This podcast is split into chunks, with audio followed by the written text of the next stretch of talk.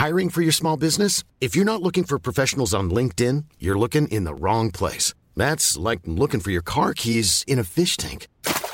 LinkedIn helps you hire professionals you can't find anywhere else, even those who aren't actively searching for a new job but might be open to the perfect role. In a given month, over 70% of LinkedIn users don't even visit other leading job sites. So start looking in the right place. With LinkedIn, you can hire professionals like a professional. Post your free job on linkedin.com slash people today. C'est vous, oui, vous, qui financez le rendez-vous tech. Les auditeurs sont les seuls à avoir le pouvoir de faire avancer l'émission. Aujourd'hui, je remercie tout particulièrement Alexis Anctil, Nicolas Chino, Marion Agé, Simon et Willis Jasper qui ont décidé de mettre un petit peu de sous de côté pour cette émission qu'ils apprécient. Merci à vous et merci à tous ceux qui choisissent de soutenir l'émission. Bonjour à tous et bienvenue sur le Rendez-vous Tech, l'émission qui explore et qui vous résume de manière compréhensible toute l'actualité tech, internet et gadgets. Bonjour à tous et bienvenue sur le Rendez-vous Tech, l'émission tout, non pas bimensuelle mais hebdomadaire où on vous résume toute l'actualité tech, internet et gadgets. On écume toutes les news, on écume tous les blogs, on lit toutes les informations et toutes les analyses pour vous en tirer la substantifique moelle et vous la livrer de manière, j'espère, assez distrayante pour que vous, ayez envie d'écouter toutes ces histoires qui pourraient vous sembler ennuyeuses autrement, de, de Huawei euh, dont le dirigeant ou la dirigeante se fait arrêter au Canada sur ordre des États-Unis pour des questions d'espionnage euh, politique et de euh, cyberguerre. Euh, ça, c'est à vrai dire, je décris ça comme ça, ça ferait presque le, scénario d'un film de Jason Bourne. Mais donc c'est pas si euh, ennuyeux que ça. Mais on a aussi d'autres choses dont on va vous parler évidemment Apple, euh, Facebook, euh, la Freebox dont on a un petit peu parlé la dernière fois, des choses un petit peu plus positives aussi comme Intel et une intelligence artificielle qui aide les gens à mobilité réduite, etc., etc. Mais pour euh, commencer, il faut évidemment présenter mon co-animateur, un journaliste de charme et de talent, à savoir Cédric Ingrand, qui se joint à moi pour cette émission. Comment ça va, Cédric? Salut Patrick, tu as raison, c'est de l'information, mais c'est aussi un peu du divertissement. Oui, non, mais voilà, on est. En fait, la, la, frontière est assez ténue entre les deux, et je crois qu'il ne faut pas transformer l'information en divertissement, mais qu'il faut euh, euh, euh, savoir la présenter de manière divertissante. La, ça s'appelle la vulgarisation, hein, c'est un métier. Hein, oui, c'est ça. Non, et puis en plus, tu vois, une petite plaisanterie de qualité de temps en temps, ça aide à, faire passer la pilule de l'entrée en bourse de Uber et de Slack, par exemple. Des, des, problèmes du directeur financier de Huawei, oui, clairement. Voilà. et bien justement, commençons avec ça. le directeur financier ou la directrice financière de Huawei qui s'est fait arrêter au Canada, visiblement sur ordre des États-Unis, euh, pour des raisons qui sont pas tout à fait claires et qui pourraient être différentes des vraies raisons qui motivent euh, cette euh, sorte de, de guerre commercialo-politique que se livrent les États-Unis et la Chine. Est-ce que toi, tu peux nous aider à y voir plus clair sur ce qui s'est passé et pourquoi ça s'est passé surtout? Parce que c'est quand même, enfin, c'est un événement. Huawei est l'une des plus grosses sociétés du monde de tech au niveau euh, tech grand public, mais aussi et mhm. surtout dans l'infrastructure réseau. Bien sûr. Et, certainement une société très importante en Chine, le fait que, euh, d'une certaine manière, les États-Unis l'arrêtent lors d'un passage, c'est presque une déclaration de guerre. Enfin, ça paraît euh, important comme euh, nouvelle. Oui, mais c'est pas le c'est pas le premier round. Hein. Euh, c'est-à-dire que les Huawei, on le sait, alors ils font des, des, smartphones tout à fait remarquables, surtout les dernières générations, c'est incroyable. mais de l'autre côté, surtout, c'est un géant de l'équipement télécom. C'est-à-dire que c'est eux qui vont installer les BTS, c'est-à-dire les les les les, bah, les bornes mobiles qui vous permettent de vous connecter, tout l'équipement qui va derrière, le routage et le reste. C'est vraiment un géant hein, avec avec Ericsson, avec d'autres, euh, mais c'est un géant chinois. Donc évidemment, dès qu'on parle de géant chinois, on se pose, on se pose quelques questions. Euh, il y a un précédent qui est celui d'un autre géant chinois qui, s'appelait euh, ZTE et qui lui avait eu des problèmes avec l'administration américaine justement parce qu'il avait des routeurs qui avaient tendance à comment dire, à appeler à la maison une fois de temps en temps. euh, parce qu'évidemment, si vous avez la main sur l'infrastructure télécom d'un pays, même en partie, c'est quand même vachement intéressant pour des raisons, euh, allez, je sais pas, d'intelligence économique, de, de, de, stratégie au sens, au sens très très large. Euh, donc, oui, parce que tu, tu l'évoques euh, sans le préciser exactement, mais la peur euh, qui est agitée par le gouvernement américain et à laquelle se joignent d'ailleurs d'autres responsables d'autres pays, dont l'Union européenne, c'est que les, équipements de Huawei qui proviennent évidemment euh, de Chine sont euh, d'une certaine manière euh, pas hackés mais enfin inclus des éléments matériels et logiciels et ou logiciels qui permettent au gouvernement chinois de s'en servir pour espionner, désactiver, entraver les, le fonctionnement des. Parce qu'on est, on est toujours dans, une, dans un conditionnel extrêmement important parce que si, si, par exemple, on va prendre ça à toute petite échelle, imagine demain tu t'achètes un, un, routeur Wi-Fi pour la maison imaginons que tu aies un doute, que tu te dises, mais ces gens sont-ils honnêtes? Est-ce que par hasard, ils seraient pas en train de détourner euh, des données chez moi ou de détourner mon trafic, etc. Tu as des outils pour le vérifier. Tu peux voir à qui euh, le, routeur parle, pour ainsi dire, en, temps réel. Donc ça, c'est facile de faire un peu de, de, recherche sur ce que fait un matériel. Alors c'est quand même, on peut sourire un peu parce que il faut dire que pendant des années, prenons un autre géant de l'équipement réseau, prenons Cisco par exemple. les routeurs de Cisco étaient couramment détournés par la NSA avant leur livraison pour leur injecter, un firmware maison qui lui appelait bien à la maison et permettait en gros de créer une backdoor dans des grands réseaux d'entreprise. Donc en gros quand les Américains disent oh ouais ouais fait des trucs terribles, ils savent exactement de quoi ils parlent. Oui, sauf que il faut quand même préciser que dans ce cas, c'est c'était une interception dont euh, Cisco n'était pas au courant. Alors que là, il travaillerait euh, Huawei, si c'est avéré juste et exact, euh, Huawei travaillerait en bonne intelligence, c'est le cas de le dire, avec le gouvernement chinois. Donc il y aurait une collaboration qui serait beaucoup plus poussée. Et Disons que c'est dur quand es un géant chinois de ne pas collaborer avec ton gouvernement. Voilà, non mais c'est ça, c'est de là que vient en la gros, En gros, c'est la base de la crainte.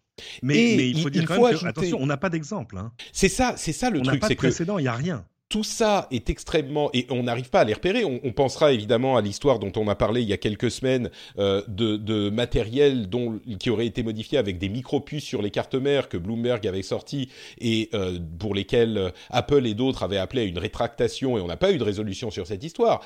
Euh, ça pourrait faire penser à ça, mais le truc c'est que si c'est vrai euh, enfin, disons qu'on a, on a des raisons d'en douter. Et si c'est pas vrai, euh, c'est évidemment préoccupant de voir que euh, peut-être pour des raisons de conflit économique, ah les États-Unis et d'autres font planer le doute sur le matériel de Huawei s'ils n'ont rien fait de mal. Mais d'un autre côté, si c'est vrai, c'est extrêmement préoccupant. Il y a effectivement une question. Et là, on parle plus de gens qui espionnent vos données personnelles. On parle de la possibilité de désactiver une infrastructure, l'infrastructure d'un pays. Dans le cas, euh, il y a plein de cas de figure où ça pourrait être utile au gouvernement chinois.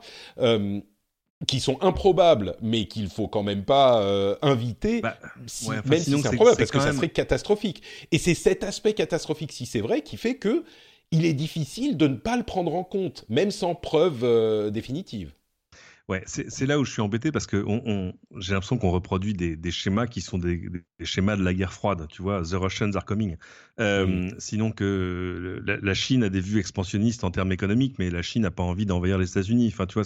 Donc le, le bon, pourquoi pas. Le, non, mais ça coûte rien d'avoir un, un backdoor sur les, réseaux. Ça coûte rien d'avoir un backdoor sur les réseaux pour le cas où, tu vois. Euh... Alors si, attention, ça coûte. La preuve, euh, c'est que euh, pour Huawei, le faire irait à, à, à l'encontre totale de leurs intérêts économiques. Parce que si par hasard, un jour, de fait, on découvre qu'il y avait quelque part une backdoor euh, sur un équipement réseau majeur de, de Huawei, ce serait la fin de Huawei en tant qu'équipementier. Oui. C'est-à-dire que qui l'achèterait? Et c'est là quand même qu'il faut rappeler le truc, c'est que tout ça se passe sur fond d'une guerre économique entre les États-Unis, la Chine, l'Europe, euh, sur ces, ces, équipements télécoms. Euh, et, et, du coup, c'est quand même extrêmement gênant de voir les Américains et les Européens qui disent oui, quand même, euh, c'est pas c'est pas très clair votre histoire. Mais vous avez des exemples? Euh, Non, pas vraiment. Mais je sais pas, je trouve pas, c'est pas clair.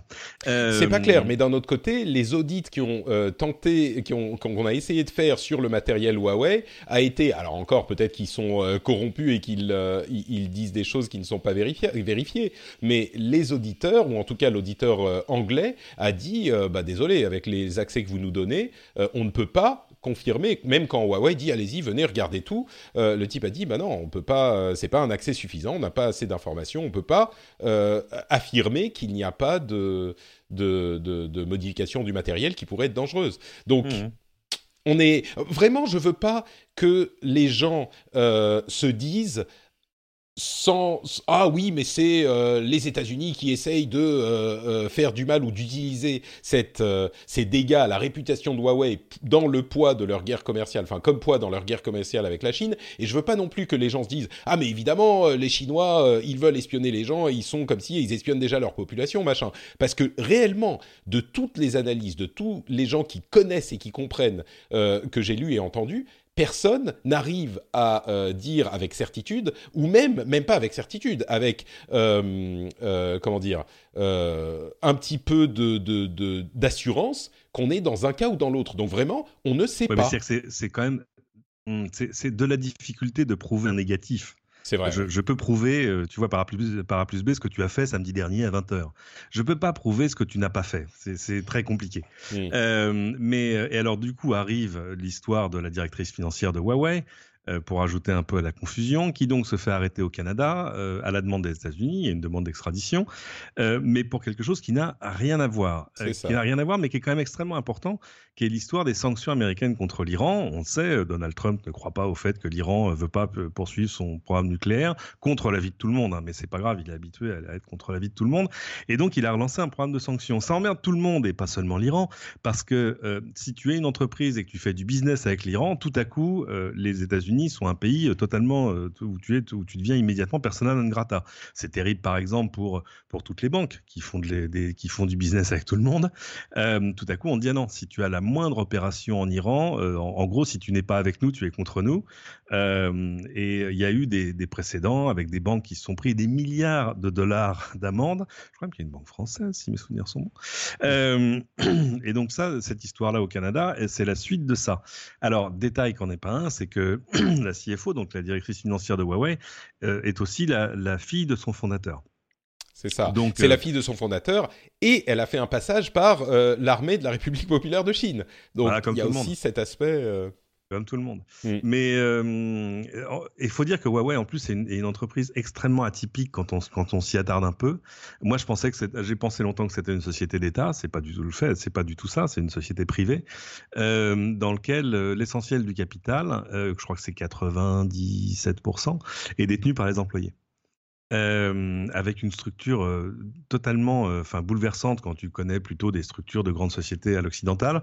C'est-à-dire que je ne sais pas aujourd'hui qui est le CEO de Huawei et ça n'a aucune importance parce qu'il va être en, poste pendant six mois et pas plus.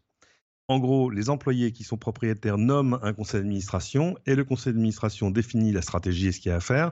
Et puis il nomme un, un, CEO, donc un PDG, mais qui va être là que six mois pour être sûr qu'il ne touche pas à la stratégie. il est juste là dans un rôle d'exécutant. Enfin, c'est euh, là-dessus, on est dans une société qui a, qui a, quoi 170 000 employés, si mes souvenirs sont bons. Euh, et ils investissent à la chinoise, c'est-à-dire absolument massivement sur la R&D. On voit les résultats avec la qualité de leur smartphone. On le voit moins avec la, le côté euh, équipementier télécom, parce que c'est des, des, équipements qui sont dans des armoires auxquels vous n'accéderez jamais. Mais là aussi, il se passe des choses. Et tout ça arrive évidemment à la veille du moment où tout le monde va devoir rééquiper ses réseaux pour passer à la 5G. Donc il y a quand même, enfin, c'est le. Ça sent pas bon, quoi. Ouais, l'environnement est quand même un peu, euh, voilà, tout ça sort pas de nulle part. Euh, donc voilà, elle, risque d'être euh, extradée aux États-Unis, mais ça n'a rien à voir encore avec les soupçons éventuels qui pèseraient sur les équipements télécoms de Huawei. C'est juste une histoire de guerre commerciale entre les États-Unis et même pas l'Iran, mais c'est juste l'histoire des, sanctions américaines contre l'Iran. Effectivement, et donc la personne en question s'appelle Meng Wanzhou, et il semblerait qu'elle ait présenté un. Il y a une histoire de, de, subsidiary qui n'est pas un subsidiary, mais un, une société une filiale. Euh, enfin, et, en fait, elle aurait mal présenté une société euh, fille de Huawei de manière à ce que certains euh, investissements aient pu être possibles alors qu'il travaillait avec l'Iran. Et donc, il y aurait quand même une présentation, on va dire malhonnête, de quelque chose. C'est pas juste Huawei. Elle, elle a, il y a eu une déception dans ce qu'on lui reproche, en tout cas. Ensuite, une, à voir une tromperie, une tromperie, voilà. Merci.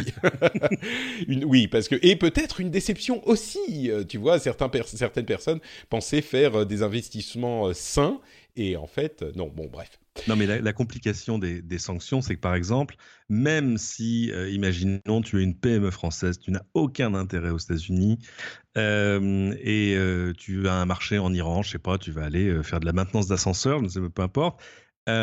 si par hasard ton marché, pour faire simple, il t'est payé en dollars, boum, tu tombes sous le régime des sanctions. Mmh.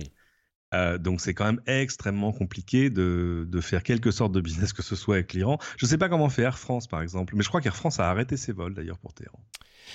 Bon, donc voilà pour euh, cette histoire bien compliquée, effectivement, à laquelle j'espère que vous verrez un petit peu plus clair. Euh, c'est vraiment une sorte de roman politico-thriller, et c'est vrai que cet aspect que tu as évoqué à la fin de l'équipement 5G est déjà euh, chamboulé parce qu'il y a de nombreux pays qui choisissent euh, au minimum de, de ne pas euh, autant s'équiper en Huawei qu'ils auraient pu le faire, et puis parfois de tout simplement décider de ne pas du tout s'équiper en Huawei. Il faut mhm. quand même préciser en conclusion que les États-Unis ne sont pas les seuls à mettre cette pression sur Huawei. On a entendu des voix de l'Union européenne, de, de, de, pays du, de l'hémisphère sud.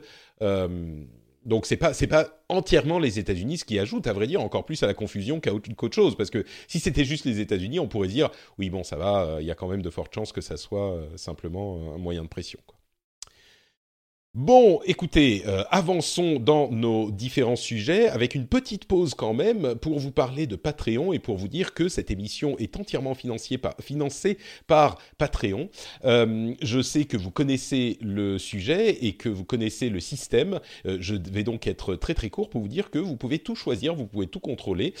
vous décidez combien vous donnez, pour combien d'épisodes vous donnez et pour combien de temps vous donnez. Donc, si vous appréciez l'émission, passez sur patreon.com/rdvtech et faites partie de cette communauté formidable euh, de soutien de l'émission qui euh, sont un petit peu les, premiers euh, sur le premier rang des auditeurs et envers lesquels je suis évidemment incroyablement reconnaissant.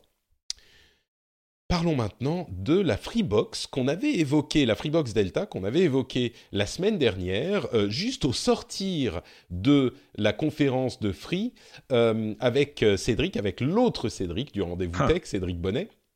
Euh, et donc on avait, on en avait parlé. Euh, on avait euh, en gros les, grosses infos, mais peut-être pas certains détails, comme par exemple le fait que on avait mentionné le fait que Netflix était offert et que c'était sans doute une version HD. En fait, non, c'est la version essentielle qui est la version de base qui est en SD. Mais bon, c'est quand même une, une chose offerte. il y a des informations qui sont ressorties sur les frais d'installation, les frais de résiliation, etc on, a l'impression que du coup Netflix maintenant, euh, Netflix, euh, Free est en train d'aller chercher le haut de gamme euh, et même de, créer un haut de gamme avec un abonnement et une box qui sont, je dirais, stratégiquement des, des, offres premium.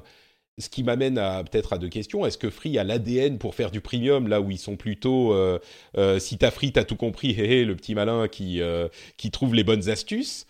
Euh, et puis bien sûr, ils ont besoin d'argent. C'est la fin du free euh, uniquement bon marché et qui va permettre peut-être de financer leur, euh, leur infrastructure un petit peu mieux. Toi, tu étais à la présentation. Avec mhm. cette semaine de recul, est-ce qu'il y a des choses que tu retiens plus particulièrement, des conclusions auxquelles tu arrives bah, je comprends. Euh, le, pourquoi, pourquoi la Freebox Delta, pourquoi un forfait plus cher, pourquoi agréger tellement de technologies et de services dans une seule offre. Euh, ça, c'est limpide. De fait, c'est pour arriver à monter en gamme et à monter, à faire monter le revenu par abonné. Euh, ce dont Free a besoin, parce qu'évidemment, il se retrouve face à des concurrents qui maintenant n'hésitent plus à casser les prix, donc c'est plus, euh, c'est plus son seul atout. Il avait un atout technologique, mais il se passe quand même pas mal de choses du côté des box, donc euh, ils étaient forcés quand même de taper assez, assez fort, parce que il y aura de toute façon un effet tête de gondole, même pour les gens qui prendraient des box plus simples et des forfaits moins chers. maintenant, évidemment, ça, ça nuit à la lisibilité, c'est-à-dire que pendant des années, on était habitué à dire, voilà, Free c'est 30 balles, et puis, et puis voilà. Euh, puis tu as une box, il y a la télé, il y a le téléphone, et passons à autre chose. Mais, mais euh, et du coup, Xavier Niel se moquait gentiment des gens qui faisaient du couscous boulette, tu vois, qui, euh, qui te rajoutaient une offre, un machin, un bouquet télé, un bouquet de trucs, et puis un peu de machin, et puis voilà. Bon, bah, du coup, il a fallu qu'il apprenne aussi la recette du couscous boulette, même si le sien, c'est le, c'est, le couscous royal, là, quand même. Hein. là, là c'est Là, c'est merguez, agneau, boulette, tout ça nickel. Hein. Le service est nickel. Enfin, apparemment, ça t'est servi très très vite, mais il est un peu plus cher qu'avant, il faut le dire. Bon, euh, mais c'est vrai que bon, elle fait envie, elle fait envie cette box quand même. elle fait vraiment envie. Enfin, c'est. Après, un moi, qu'on évoquait. les, les, gens qui seraient clients de la box, est-ce qu'ils n'ont pas déjà ces matériels? C'est une bonne question que j'ai posée plusieurs fois cette semaine dans, dans des mmh. papiers des sujets, euh, en disant bon, si vous avez déjà euh, un super routeur Wi-Fi de la mort, un NAS à la maison, un abonnement Netflix, etc., euh, etc., peut-être que finalement cette offre-là, elle n'est pas faite pour vous. alors vous pouvez, enfin vous pouvez faire, le choix de la prendre ou pas, parce qu'il y a quand même des choses qui n'iront, qui ne fonctionneront qu'avec la Freebox Delta, comme, euh, comme le 10 gigabit ou l'agrégation de la DSL et de la 4G si tu n'as pas la fibre. D'ailleurs, cette euh, agrégation, euh, il y a des rumeurs selon lesquelles elle, serait, elle arriverait chez Orange avec le show Hello qui est dans quelques... C'est mercredi c'est dans quelques jours, quelques heures. Oui, vraiment, dans, dans, dans, dans, 48 heures, nous saurons tout. C'est ça. Euh, bah, de, fait, ça a dû quand même de toute façon leur mettre un peu le feu. Je ne sais pas ce qu'ils comptent euh, annoncer à l'heure qu'il est, mais euh, oui, il va être tentant de faire des annonces, même si c'est juste des effets d'annonce. Il, va falloir raccrocher un petit peu les wagons, sauf s'ils ont des annonces de tout autre ordre sur, je sais pas, le mobile ou autre chose. Hein, on ne sait pas. Le, truc du show Hello, euh, donc de, la conférence d'Orange, euh, c'est que c'est un truc qui est d'ordinaire. alors ils ont un peu changé la périodicité. Maintenant, c'est avant Noël. en gros, ils font une grosse conférence par an pour te raconter toute l'actualité de l'année à venir et parfois un peu de l'année suivante parce que les choses prennent du temps. Mmh. Mais donc on va voir. Euh, donc, tu as souvent des annonces qui sont pas forcément extrêmement datées. C'est genre, ah, et cette année, vous verrez aussi ceci. Ah, très bien, mais ça sort quand? Alors que là, c'est vrai que Free a fait sa conf au moment où il sortait la Delta, donc c'est pas mal. Euh, mais oui, de fait, c'est pas, pas donné. Et, et du coup, euh, il y, a beaucoup de gens. Enfin, je me dis, cette Freebox, elle est peut-être intéressante pour certains qui sont pas les, les super geeks, pas les monsieur et madame tout le monde, mais ceux qui sont entre les deux et qui se disent ah ben mm. la euh, sécurité c'est intéressant, la domotique ça me plaît bien, mais c'est compliqué à mettre en place. Là c'est une offre tout mm. en un. Peut-être, peut-être. Le truc c'est que euh, c'est que Free, leur ADN, c'est pas le service euh, qualité super plus plus à la Apple, quoi. C'est, ils ont intérêt à développer leur service client, à avoir du, parce que les, les, trucs, il y a quand même, on, on parle d'Orange, évidemment, c'est le gros, le, gros, euh, encore le plus gros opérateur aujourd'hui, j'ai l'impression quand même dans la population, euh, quand tu dis je veux un truc de qualité, euh, pas de qualité, mais un truc avec lequel je veux pas m'emmerder, tu dis plutôt bon bah je vais aller chez Orange, ça va ça va aller. Et s'il y a un problème, oui je vais attendre un peu en boutique, mais au moins ils vont le corriger. Free c'est un peu bon bah tu te démerdes quoi. Donc je sais pas s'ils vont y le problème le problème c'est que c'est on, est, on est tous en train de faire comme ça des études un peu anecdotiques, c'est-à-dire que euh, tu n'entends parler que des gens qui ont des problèmes. Euh, il n'y a plus, je pense, chez Free des problèmes systémiques qu'il y a eu sur le service client, mais ça, c'était il y a très très longtemps. Mmh. Euh, donc, je, je, ne peux te dire que de manière anecdotique que moi, j'ai une connexion fibre depuis 4 ans et demi, 4 ans, chez eux et que j'ai jamais eu le moins de soucis. Je, ne sais, je, je, connais même pas le numéro de la hotline. J'ai jamais eu à l'utiliser. là, je vais l'utiliser peut-être pour migrer, mais Alors, je vais attendre un peu parce qu'il y a quand même les frais de migration. euh, et que, en gros, tu en payes moins si tu es un client fidèle, donc abonné depuis 8 ans. Et donc, évidemment, le lendemain de la con, je suis allé sur le site pour dire je veux migrer vers Delta. Et on m'a dit, eh ben, très bien, ce sera 149 euros. Ah, eh, mais non. Oui, mais c'est ça les mauvaises surprises dont on a. Eh, mais non, mais je suis un client fidèle. Je me suis aperçu que mon abonnement datait du 15 décembre 2010. Donc, il faut que j'attende le 15 pour payer un peu moins cher. euh, D'accord. bon, donc au final. Euros ou 100 ou peu importe. Au, final, euh, stratégiquement, c'est quelque chose d'intéressant pour toi. Euh, c'est une, une, réussite pour Free ou il est trop tôt pour le dire peut-être, mais. Moi, je sais pas. Honnêtement, pourquoi est-ce que je migre? C'est une super question en fait. Peut-être qu'il faut. Ah, tu sais pas. La. Je ne sais pas. si, mais c'est le côté, euh, c'est le côté shiny shiny de dire j'ai une connexion fibre à 10 gigabits, mon pote. D'accord? À 10 gigabits. oui, sauf que là euh, aussi, on a vu euh, que la 10 gigabits, il faut évidemment, c'est logique, mais il faut qu'ils upgradent leur matériel derrière aussi. Donc, c'est pas pour tout de suite, quoi. Ah bon? Oh. Désolé.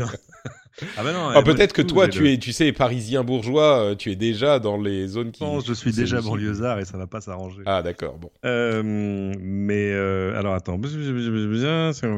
Oui, alors j'ai vu le débit montant passe à 400 mégabits. Bon, en même temps, quand on me disait c'était un gigabit synchrone, je me souviens pas avoir fait des uploads à un gigabit non plus. Hein, ça dépend quand même du serveur qui est de l'autre côté. Mais et de fait, il y a des histoires de connectique parce que c'est pas de l'Ethernet 10, 10 gigabits. Enfin bon, bref. Mais bon, t'as raison. En fait, j'ai déjà un NAS. j'ai déjà. Ah, je euh, j'ai un système de sécurité sans fil, mais il faut que je le pose. Euh, mais c'est surtout que tu vas passer de 30 euros à 60 euros si tu inclus la location de la box. Ouais, mais tu passes pas vraiment de 30 euros. Ma, dernière facture, c'était 39 euros. D'accord. Et puis en euh, plus, tu as une petite réduction sur l'abonnement Netflix, machin. Oui, bon. Ouais, voilà. Bon, euh, oui, c'est pas mal. Le kiosque, hein, c'est bien d'avoir un kiosque, hein, accès à toute la presse, en fait. C'est pas mal. Et puis, je sais pas ce qu'il y a d'autre, mais, mais euh, et puis bon, quand même, c'est le Freebox Player, cette enceinte de Vialet. Moi, j'ai envie de l'entendre, euh, même si j'ai des Sonos. Donc en fait. Mais comment tu la poses ce truc triangulaire à côté de ta télé? Il faut pas la mettre de côté parce que tu sais, c'est toutes ces questions qu'on s'est pas posées à l'origine qui, une fois retombées du, du reality distortion field de, de Xavier Niel. non, c'est vrai. C'est euh, bah, c'est le problème du couscous boulette quoi. C'est mm. euh, si tu voulais juste euh, un peu un peu de semoule, des merguez et des légumes et pas trop de sauce, bah c'est pas de ça qu'il il te fallait peut-être pas la totale. Mais mais quand même, non. Moi, pour l'avoir vu et touché, bah, elle fait envie et en tout cas, ils ont pas raté leur coup. C'est-à-dire qu'on attendait une box qui déchire et dans l'ensemble, c'est une box qui déchire. De fait, elle déchire. Très bien. Bon, écoute, euh, merci pour ton retour. Est-ce qu'on peut parler un petit peu d'Apple quand même? Parce que ça fait quelques épisodes qu'on n'en a pas parlé, mais on va en parler euh, un petit peu en bien et puis un petit peu en mal. Euh, en mal d'abord, enfin en mal, en fait on s'en fout, mais il semblerait que nous ayons la confirmation que leur dernier téléphone, et en particulier l'iPhone 10R, ne se vendent pas si bien que ça, puisqu'on entend de toutes parts des rapports selon lesquels euh, l'équipe marketing est sur le branle-bas de combat, euh, met en place toutes sortes d'opérations et de euh, mise en avant de, de l'appareil, des choses qu'ils n'ont jamais fait, comme par exemple, ils encouragent les gens à aller acheter un iPhone 10R sur la page de l'App Store. il y a des, des réductions importantes pour l'échange d'iPhone vers un iPhone 10R, etc., etc.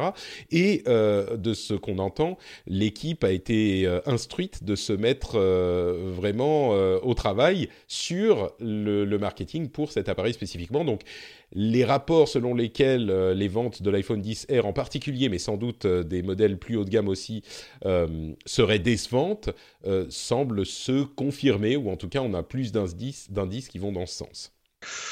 Ouais, c'est toujours très compliqué parce que, comme je dis souvent, le seul qui ait une vue globale sur tout, euh, sa chaîne d'approvisionnement, les ventes et le reste, bah, c'est Apple.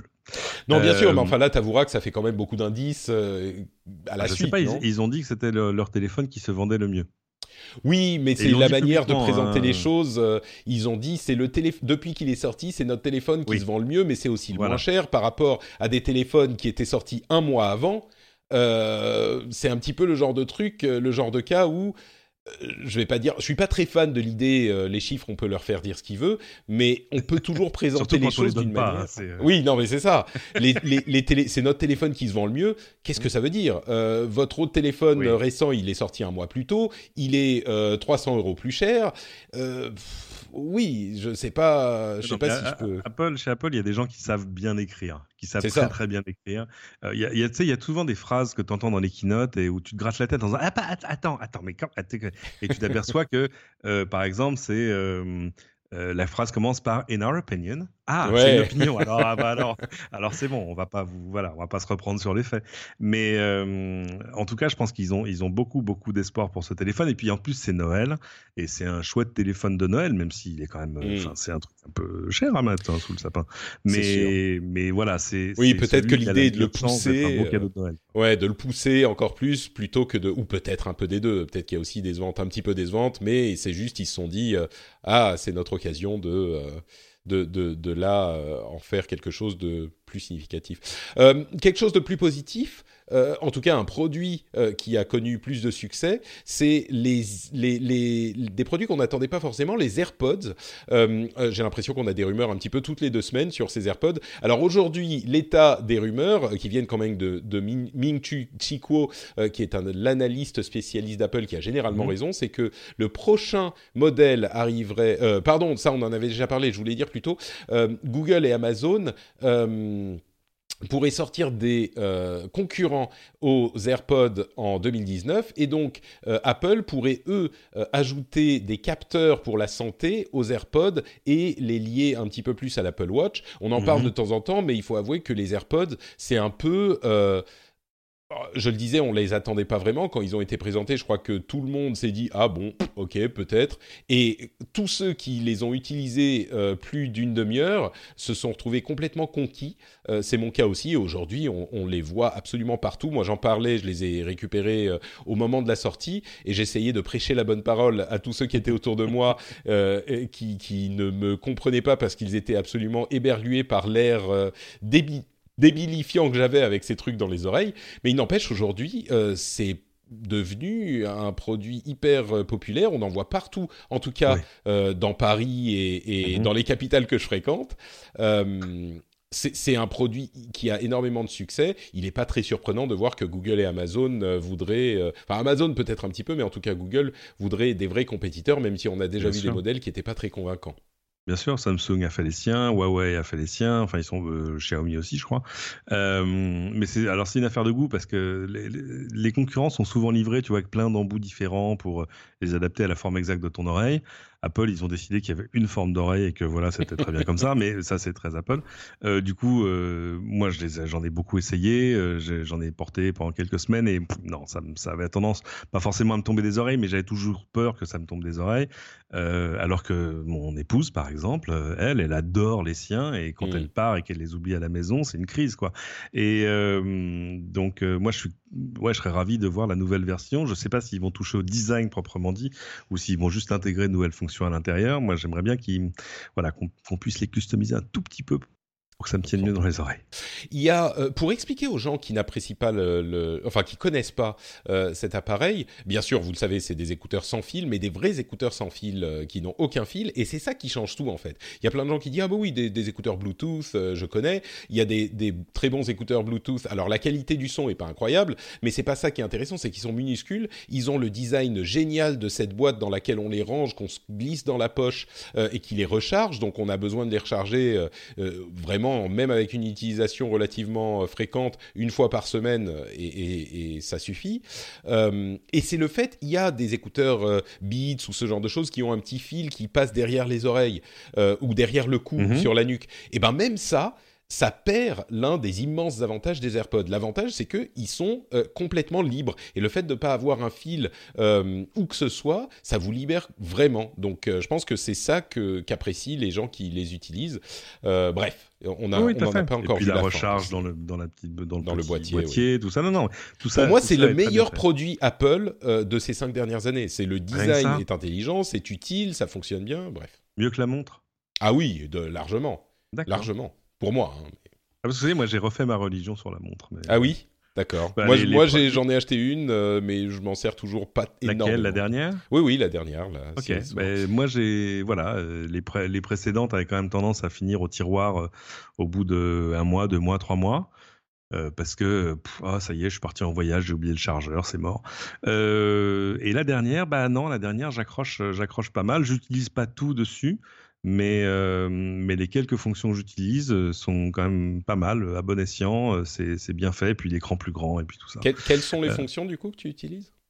Des trucs bêtes, hein, comme par exemple dès qu'il y a un truc qui est en train de jouer à partir de ton téléphone, que ce soit euh, de la musique sur l'autoradio, que ce soit euh, euh, un clip YouTube que tu es en train de regarder sur la télé au travers de Chromecast, euh, bah, tout à coup tu peux euh, régler le volume directement sur la montre ou même faire pause ou arrêter. C'est quand même pas mal pour dire aux enfants c'est fini le dessin animé, bim, maintenant Ah. vous. Enfin, tu vois, des- c'est- non mais c'est des choses bêtes, hein, mais qui tout à coup vont te rendre service parce que au moment où tu en as besoin, euh, bah, t'as pas besoin d'avoir ton smartphone dans la main. Je comprends.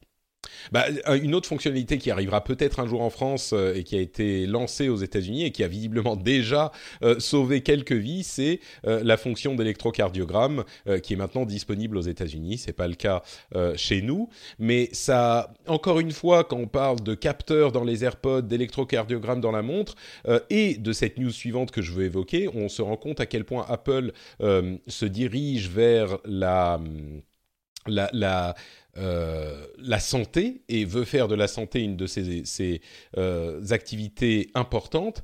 ils avaient racheté une société qui s'appelle Bedit, qui est une société qui fait un capteur qui va suivre votre sommeil. ils les avaient rachetés en 2017, donc l'année dernière, et leur nouveau capteur, le, Bedit Sleep Monitor, va arriver dans les Apple Store et fonctionner avec iOS euh, pour 150 dollars aux États-Unis. Euh, c'est toujours sous la marque Bedit, donc ils n'ont pas vraiment intégré le produit à leur écosystème, mais il n'empêche que euh, je ne serais pas du tout surpris de voir ce genre de choses arriver bientôt sous la, la, marque Apple peut-être, ou en tout cas être plus mise en avant chez eux, et peut-être que, ça devienne le, suivi du sommeil euh, soit intégré à leurs efforts de santé. Ça, ça serait pas si surprenant. Je, suis toujours un peu circonspect sur, le, sur les, sleep monitors, sur les trucs qui surveillent ton sommeil, parce que c'est un peu comme euh, les compteurs d'activité qui vont te dire tu as fait 7800 pas aujourd'hui, et qui vont quand même tendance à voir sur la longueur à te dire régulièrement que tu as fait à peu près la même chose, parce que ta vie est ainsi faite. Peut-être que le dimanche tu fais du sport, donc tout à coup tu vas faire 12 000, mais euh, sur le sleep monitor ça va être un peu pareil. Je, tu vas pas forcément révolutionner ta vie autour de ce que va te dire le sleep monitor, parce que tu le sais si tu dors bien ou pas assez, ou plus ou moins, etc., etc. Sauf dans des, dans des cas un peu extrêmes. Mais euh, aller acheter quelque chose de plus, euh, enfin, je pense qu'il y a un petit effet raclette sur ce genre de truc. C'est-à-dire que tu dis, ah, ça y est, je vais enfin bien dormir. Je vais savoir pourquoi je me serais réveillé euh, fatigué. Non, parce qu'il va te donner des données qui, des datas qui vont être quand même assez cohérentes dans le temps et, et qui, au bout d'un certain temps, vont arrêter de te rendre des services. Donc, c'est intéressant comme, comme service ou comme fonction implicite d'un autre appareil, par exemple la Watch ou par exemple autre chose. Euh, maintenant, euh, ceux qui l'ont tenté euh, sont, en sont un peu revenus. Je me souviens de WeThings, qui a encore d'ailleurs ça au catalogue, ce truc que tu mets sous ton matelas et qui arrive à faire un monitoring. T'imagines un truc qui arrive à faire un monitoring de ta fréquence cardiaque au travers du matelas, etc. Bon, c'est intéressant, mais, je doute qu'au-delà de quelques semaines, tu sois surpris parce que tu trouves comme data le matin. Je me demande si euh, Apple, justement, euh, qui a peut-être des moyens euh, plus importants qu'une société même comme WeThings, ne pourrait pas se servir de ces choses-là pour avoir un petit peu plus d'impact, signaler quand il y a des problèmes, enfin, je ne sais pas, mais leur, ampleur étant plus considérable, peut-être que eux réussiront à aller plus loin que simplement te dire ah vous êtes réveillé quatre fois aujourd'hui oui et après je fais quoi? Oui c'est que lui par exemple oui tu as parfaitement raison. Euh, eux pourraient par exemple le mettre en relation avec les données d'activité ou de, santé ou voilà que tu récoltes sur la watch, sur le smartphone, le temps passé sur tes écrans, etc., etc. Moi, j'ai été euh, surpris que quand WeThings était à vendre, donc pour la seconde fois, euh, Apple se soit pas mis sur les rangs parce qu'en plus, ils, je dévoile pas de secret d'État, hein, ils se connaissent très bien. Hmm. Euh, un jour, j'étais sur le stand de WeThings à CES et puis en train de parler à Cédric Hutchings, encore un autre Cédric, qui est l'un des fondateurs, et, euh, arrive un monsieur aux cheveux gris, euh, charmant. Je regarde son badge, il a un nom, je me souviens, un nom, tu normal, très américain, et avec, alors il a, il avait un blouson, je crois Stanford ou un petit sac à dos Stanford, et d'ailleurs sur son badge, il y marqué Stanford University. Et Cédric Hutchings me dit, attends, excuse-moi, je te laisse une minute parce qu'il faut que je lui parle. Ah, très bien. Et il va le voir et il revient. Je dis, c'est un ami à toi. Euh, non, c'est le patron des activités de santé d'Apple. Ah, très bien. Euh, donc j'ai été étonné parce qu'en plus, dans, dans l'éthos de la marque, du design et du reste, euh, ça, ça cadrait pas mal. C'est des appareils en plus qui sont déjà en vente dans tous les Apple Store. et je pense que ça aurait pas été dispendieux pour Apple de le racheter. Donc s'ils l'ont pas fait, c'est qu'ils estiment que c'est pas eux de le faire. Donc tout va bien. Moi, je, on est ravi que les fondateurs aient repris WeThings à Nokia. Que WeThings soit revenu dans le giron national. Euh, bah parlons justement un petit peu de choses, non pas justement parce que c'est pas le giron national, mais ce sont des choses euh, qui font avancer le monde. Euh, et je pense que cet événement va effectivement faire pousser un ouf de soulagement à l'ensemble de notre nation, puisque il semblerait, selon mes informations confidentielles, que un certain Cédric Ingrand ait reçu un mail l'informant qu'il peut enfin, enfin commander sa Tesla. Euh, Dis-nous, est, comment as-tu vécu cette expérience exceptionnelle? Écoute, euh, j'avais un peu la chair de poule. Parce qu'il faut dire que la, la, non mais tu l'attends. On plaisante, mais c'est vrai que tu nous parles de Tesla depuis longtemps. C'est quelque chose qui te fait très envie et que tu attends depuis depuis longtemps, surtout Donc le Model 3. c'est la, Model 3, hein, parce que moi j'ai un, un, salaire de journaliste. Hein, euh, et, et, déjà. Oui, déjà il y en a une bonne partie qui va partir dedans, j'imagine. Ah, euh, C'est-à-dire que c'est plus la, voiture à 40 000 qu'à 100 000. Euh, et euh, en fait, moi, je m'étais levé très tôt le matin, un beau matin de mars 2016. Euh, le 31 mars, c'est-à-dire la veille de la, de la, conférence de presse où, où, Elon Musk devait dévoiler la Model 3, euh, pour aller à leur concession de Chambourcy et leur laisser 1000 euros euh, pour avoir le droit de pré-réserver ma Tesla. Et, et, depuis, on attendait, on attendait beaucoup. Alors, ils ont été très transparents sur le fait qu'ils allaient commencer par livrer les États-Unis et le Canada, en commençant par la côte ouest, puis la côte est, puis machin, puis, puis l'Europe, ça y est. Euh, les Anglais seront servis en dernier parce qu'il faut changer le volant de côté. Bien fait. ça vous apprendra. Et, euh, et donc, quand, enfin, ils envoient des mails régulièrement. Depuis le premier jour, j'ai un, petit dashboard avec un login mot de passe sur le site Tesla où il y a une image d'une Model 3 avec marqué la Tesla de Cédric. Mais pour l'instant, la seule chose qu'il y avait, c'était un numéro de série. Et, euh, donc, quand arrive enfin le mail disant ça y est, vous pouvez configurer votre Tesla Model 3, euh, bah ça, ça fait plaisir. Alors, pour l'instant, évidemment, ils font comme aux États-Unis, c'est-à-dire qu'ils commencent par ne proposer que les modèles haut de gamme. Euh, c'est-à-dire avec euh, deux moteurs, la plus grosse batterie et le reste. Donc, euh, premier prix, 53 500 euros. Du coup, je vais attendre. Hein mais et alors, il y a un truc qui m'a quand même un petit peu dégonflé mon enthousiasme, c'est que j'ai fait un copier-coller du mail sur Twitter, etc. Et quelqu'un m'a dit ah bah oui moi moi aussi je l'ai reçu, mais moi je l'ai commandé le 14 novembre dernier. ah la déception. Mais du coup, que tu as une explication à me donner pour, euh, pour, pour expliquer un petit peu aux gens qui n'ont pas forcément suivi euh, ces histoires de Tesla, euh, et puis l'excitation le, qu'il y a autour du modèle, qu'est-ce que c'est que ce modèle 3 et pourquoi est-ce que tellement de gens sont aussi l'attendent avec tellement d'impatience? Bah, Plusieurs raisons. La première, c'est tous les gens qui avaient très envie d'avoir une voiture électrique qui, qui voilà, qui, qui donne envie, quoi, mais qui n'avaient pas forcément 100 000 euros à mettre dedans. Euh, parce que pour l'instant, ils avaient sorti deux modèles qui étaient le modèle S, ce grand coupé sportif très chouette, euh, enfin au-delà de très chouette, enfin qui est une, un truc. Enfin, il y, y, a un effet de cliquet une fois que tu as fait un tour dedans, c'est-à-dire que d'abord tu te dis ma prochaine voiture, c'est impossible que ce soit un moteur thermique. Et ma prochaine voiture, j'aimerais vraiment que ce soit une Tesla, avec son immense écran au milieu, etc. Bon. Mais le problème, c'est qu'évidemment, c'était très cher. Ils ont sorti le modèle S et le modèle X, qui était la même base, mais plus une espèce de 4x4 absolument énorme, mais qui n'a pas une tête de 4x4, donc bon, un peu entre les deux, avec ses, ses, portières en, en aile de mouette, là. Enfin bon, sublime.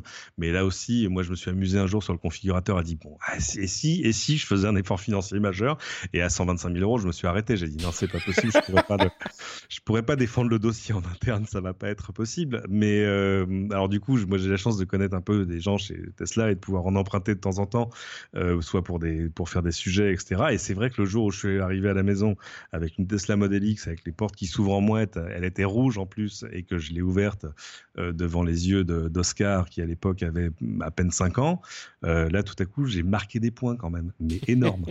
euh, un truc huge. Et, euh, Le comité donc... familial a tout à coup euh, vu un de ses membres se rallier à ta cause. Malheureusement, ah, ouais, c'était pas disons... un membre fondateur. Donc, ah, C'était la parfaite. There's never been a faster or easier way to start your weight loss journey than with PlushCare. PlushCare accepts most insurance plans and gives you online access to board-certified physicians who can prescribe FDA-approved weight loss medications like Wigovi and Zepbound for those who qualify. Take charge of your health and speak with a board-certified physician about a weight loss plan that's right for you. Get started today at plushcare.com slash weight loss. That's plushcare.com slash weight loss. plushcare.com slash weight loss. Planning for your next trip? Elevate your travel style with Quince. Quince has all the jet-setting essentials you'll want for your next getaway, like European linen, premium luggage options, buttery soft Italian leather bags, and so much more. And is all priced at 50 to 80% less than similar brands. Plus, Quince only works with factories that use safe and ethical manufacturing practices. Pack your bags with high-quality essentials you'll be wearing for vacations to come with Quince. Go to quince.com/pack for free shipping and 365-day returns. Intersection de mes envies et de mes besoins, euh, parce que j'ai besoin de place, parce que j'ai plein d'enfants. Mhm. Mais euh, par contre, il ça, ça, n'y avait pas d'intersection avec mon budget. Ça, je, je l'ai cherché, je la trouvais pas. Du coup, quand Elon Musk, il y a quoi? Il y a 4 ans, plus de 4 ans, a dit ça y est, nous allons pouvoir offrir le modèle 3. Parce qu'en gros, la stratégie de, de Tesla, il l'a écrite depuis le début en disant c'est simple, c'est une fusée à trois étages. La première, c'est qu'il faut apprendre aux gens que les véhicules électriques ne sont pas euh, des voitures de golf. Euh, c'est-à-dire, on va commencer par faire une voiture qui fait envie. Et il avait fait le petit Roadster euh, sur base un peu de Lotus Elise. Ils en ont vendu quoi quelques milliers, pas plus. Mais tout à coup, voilà une voiture électrique qui allait très vite, euh, qui était agréable à conduire, etc.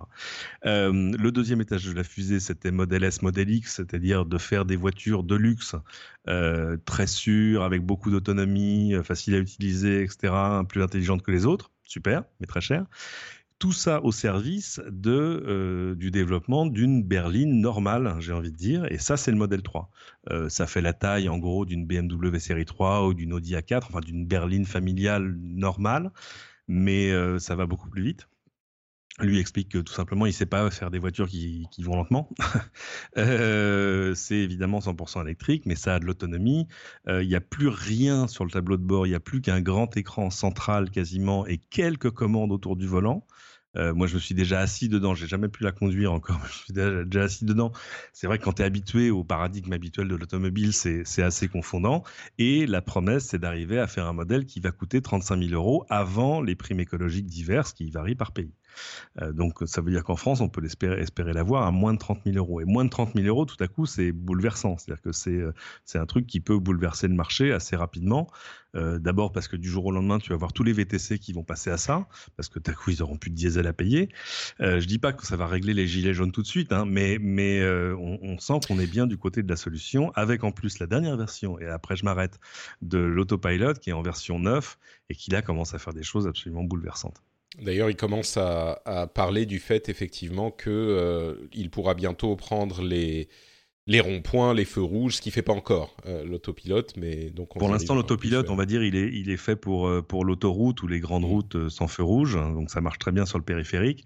Euh, et il dit que oui, ils sont déjà en train de bêta-tester des fonctions pour arriver à gérer les feux rouges, les stops et les ronds-points.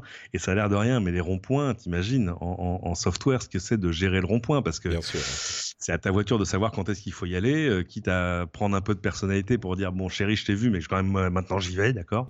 Mmh. Donc ça on attend, mais ce sera après ça arrivera comme une mise à jour d'iPhone. Et alors dernière chose, et après j'arrête sur Tesla, j'ai découvert dans les dernières 24 heures qu'il se passe quand même quelque chose en France. Euh, qui va régler le problème de plein de gens qui auraient envie mais qui n'ont pas les moyens de, sauter le pas.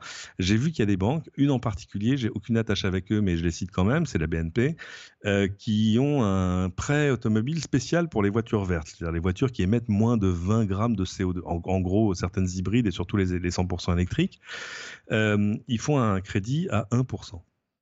Enfin, même à 0,99%, euh, que tu peux pousser jusqu'à 9 ans. Donc, c'est-à-dire que, imaginons que tu mettes 25 000 euros pour payer ta Tesla. Euh, ça veut dire qu'à la fin des 9 ans, déjà, tu auras payé, je sais pas, 230 euros par mois. Et euh, ton crédit en, totalité, les, les intérêts, les frais de ton crédit, le coût de ton crédit au, au, au bout de 9 ans, ce sera 1000 euros.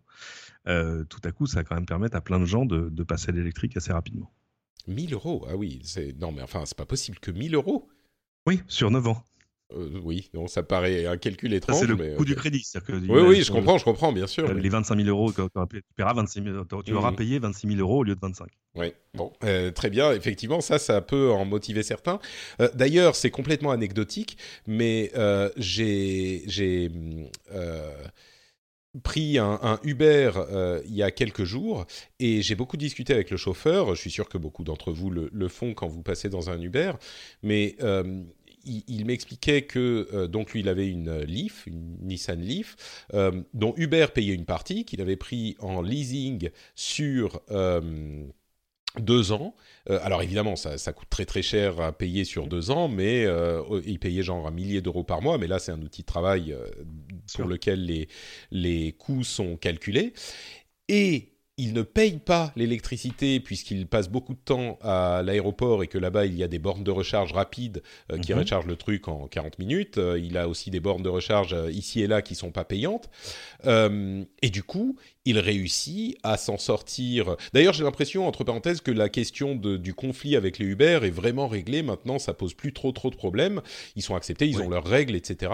Ouais. Euh, et lui, donc, travaillait sur plusieurs apps en même temps, mais il me disait, euh, étant donné que le gros problème des Uber, et ça c'est un truc que je que j'avais constaté par moi-même avant, c'est pas lui qui m'en parlait, mais le gros problème c'est que euh, beaucoup de conducteurs étaient obligés de euh, louer une voiture à un, un, un loueur, enfin pas un loueur, une, un- un- une société qui louait des voitures aux chauffeurs Uber, et évidemment les frais étaient hyper importants, et donc il s'en sortait pas. Lui, en prenant sa voiture, en partie payée par Uber euh, et, et en leasing, il, et sans avoir besoin de payer d'essence, évidemment, il me disait que ça marchait euh, hyper bien, hyper facilement, et qu'il était sûr. hyper content, quoi. Moi, tous les chauffeurs à qui je parle, il y en a plein qui me disaient, mais euh, on- enfin, je, je leur demande souvent euh, un peu de but en blanc, mais vous gagnez combien? Très Oui, clairement. moi aussi, c'est la Voilà. question que je pose. Et, euh, et souvent, c'est quand même des montants aberrants et pas dans le bon sens. hein. Euh, c'est euh, travail comme des fous pour arriver à dégager euh, 1200 euros par mois, 1100, euh, 900 parfois.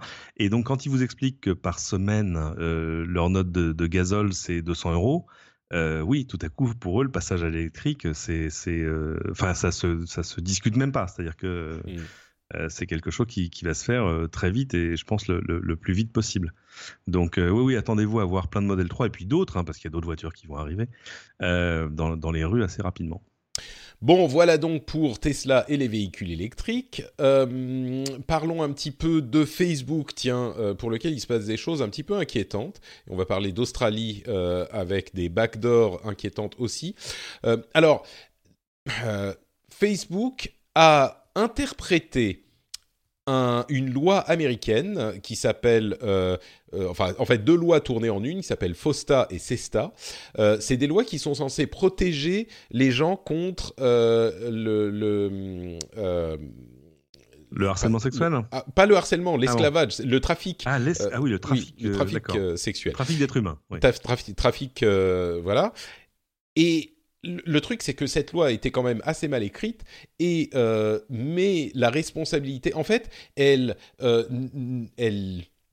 annule le safe harbor euh, qui dit que les hébergeurs de sites ne sont pas responsables du contenu qui est posté par leurs utilisateurs. Alors on sait qu'il a été euh, plus ou moins mis à mal ce principe par différentes lois et euh, différentes autorités au cours des années, mais là, euh, les, hébergeurs de services et les hébergeurs de sites sont responsables de ces trafics si et, et de tous les, les comment dire toutes les euh, dérives illégales qui pourraient avoir lieu sur leur plateforme. Alors on peut se dire, euh, ok, c'est le genre de loi compliqué parce que si on exprime des doutes par rapport à euh, la mise en place, tout de suite on a l'impression qu'on est en train de dire ah oui mais donc vous êtes pour l'exploitation sexuelle des, des, des jeunes femmes. Non, c'est pas du tout ce qu'on dit. Mais là, mettons ce débat à part. Facebook a mis à jour ses conditions d'utilisation pour expliquer qu'il était désormais interdit d'exprimer euh, un certain nombre de choses et de dire un certain nombre de choses sur leur service, et c'est pas une plaisanterie, euh, de, mettre des commentaires suggestifs, comme par exemple euh, ah je veux passer un bon moment cette nuit, genre wink wink, clin d'œil clin d'œil, si c'est à caractère sexuel, du de l'argot sexualisé, et je vais vous passer tous les détails, mais c'est du même acabit. Ça, et ça va jusqu'à euh, le fait d'exprimer ses préférences sexuelles. Alors on parle de fétichisme, de euh, de rôle euh, sexuel, Mhm. de, de state of arousal, donc de dire je suis super excité, etc. ouais. Et ça va jusqu'à le fait d'exprimer sa préférence sexuelle. Genre, Wow. si je dis, bah moi je suis hétéro, moi je suis homo, moi je suis machin, c'est aujourd'hui. Alors peut-être qu'ils disent ça pour se couvrir, pour pouvoir euh, euh, euh, retirer les contenus qui contiendraient ce type de, choses, mais enfin, même dans ce scénario, moi je comprends pas comment on peut interpréter la loi qui a été votée, même si c'est une mauvaise loi, de manière aussi large. Enfin, sincèrement, j'ai du mal à comprendre. Et, Dieu sait qu'on a des problèmes avec Facebook, mais enfin là, je suis positivement éberlué. Le fait de ne pas pouvoir exprimer sa préférence sexuelle sur Facebook, en tout cas sur le papier, selon ces, ces règles qui ne seront sans doute jamais appliquées, parce qu'en plus c'est impossible à appliquer. C'est terriblement inapplicable. C'est, mais c'est quand même Enfin, je sais pas, moi, je suis, je suis, je sais même pas quoi en penser tellement je suis éberlué, quoi. Oui, c'est, oui. Je... Est-ce que c'est juste pour dire, regardez, on a fait un effort de manière préemptive, parce qu'évidemment, c'est inapplicable. Euh, donc je pense qu'il y a, euh, c'est juste un, un, coup un peu stratégique de leur part pour dire bah oui mais enfin regardez au moins on aura fait un effort et du coup on pourra fermer les comptes de gens qui l'auraient fait etc. Mais mais parce qu'évidemment euh, Facebook peut pas mettre quelqu'un derrière l'épaule de chacun de ces 2,3 milliards d'utilisateurs euh, pour dire non cette photo là alors peut-être pas. donc oui, je sais pas. C'est, euh, j'ai pas vraiment d'opinion, sinon qu'évidemment, c'est, enfin, ça, ça, sort de nulle part. Euh, mais euh, ouais, c'est pas le genre de choses auxquelles on a été habitué. Et, euh, et, puis en plus, il y a toujours la question de dire quoi et puis à qui Parce que est-ce que c'est juste euh, en chat Est-ce que c'est euh, dans un post à quelques-uns de tes amis proches Ou est-ce que c'est évidemment dans un post public et partageable mmh. Auquel cas, ça, ça peut poser d'autres questions. Mais euh, ouais, c'est difficile de, de, tracer la, la limite. Enfin non, en, en vrai, c'est pas très difficile de tracer la limite entre ce qui est une discussion entre amis, entre amants, entre ce que tu veux et ce qui est du, du proxénétisme ou, de, ou un appel à, des relations tarifées. Mais euh, c'est plus dur pour un, pour, un, pour un algorithme de le faire. Euh, mais euh, ouais, là, je sais pas. Enfin, mm. bah, c'est bien. Donc c'est bien. Il y a, on est, on est content. Il y a des règles. Bon, elles seront difficiles à appliquer. Oui, non, mais à part a posteriori. Mais le, le, le, ce qui me surprend le plus, c'est que là, ils vont tellement plus loin que ce que demande euh, la loi, qui parle encore une fois d'exploitation de, de, sexuelle, que je comprends pas ce qui les a poussés à aller aussi loin. Là, on est vraiment dans, dans quelque chose qu'il est difficile de ne pas qualifier d'incroyablement excessif. Donc, euh, bref, euh, il, est, il est possible que l'histoire de Tumblr qui supprime le contenu érotique et pornographique ait aussi à voir avec cette loi. D'une certaine manière, il y avait euh, on sait que euh, il y a beaucoup de, travailleurs sexuels, de, travailleurs de l'industrie, enfin de euh, de prostituées qui utilisaient certains réseaux sociaux et certains outils en ligne pour vendre leurs services. Tu l'évoquais rapidement tout à l'heure. bon, ensuite, est-ce que c'est autorisé, enfin, est-ce que c'est moral ou pas C'est un débat qui est sans fin, mais ce qui est sûr, c'est que quand on leur retire cette possibilité, ils ou elles sont généralement poussés vers euh, des, lieux encore moins mieux famés euh, de l'internet. Enfin bref, ça c'est un autre débat, mais peut-être que ça aussi. C'est passé avec la fermeture de comment ça s'appelait, Backpage ou un truc comme ça, euh, qui, était, qui était une sorte de comment ça s'appelle Ah, flux de ce grand site d'annonces américain, ça me revient. Oui, c'est celui auquel je pense aussi. Voilà. Euh, et, et euh, Backpage était un peu apparemment la version euh, Craigslist. Peu, voilà. Voilà. Mais Craigslist, en train de faire des, des longtemps Craigslist a été connu pour ses annonces de rencontres, qui étaient apparemment souvent tarifées. Et, et Backpage s'était fait une spécialité de, de, ce genre de choses. Et moi, je me souviens avoir écouté un, un très long podcast, mais je sais plus lequel c'était, qui raconte l'après, après la fin de Backpage et qui avait fait parler des prostituées en disant bah, mais le problème c'est ça, c'est qu'au moins on avait un endroit assez sûr pour euh, gérer nos, transactions. Euh, et maintenant, c'est un peu comme si on se retrouvait à la rue dans tous les sens du terme. Hmm. Et bon, euh, je précise encore une fois, si ça c'est un débat qu'il est intéressant d'avoir, on, va avec Facebook encore plus loin sur une question qui est juste confondante. parlons un tout petit peu de l'Australie. et de sa loi qui vient d'être votée. Alors, si je ne me trompe pas, c'est une loi qui permet au gouvernement et aux autorités euh, de surveillance et de police de demander les contenus d'un appareil, même quand ils sont chiffrés. Euh, ce qui fait qu'on reparle encore de questions de backdoor. Est-ce qu'elles sont euh, implémentables sans qu'elles ne tombent dans les mains de personnes non recommandables? Et tous les, experts, tous les experts disent, à partir du moment où vous mettez un accès dérobé sur un appareil ou dans un service, Au bout d'un moment, il arrivera dans les mains de quelqu'un qui ne devrait pas l'avoir.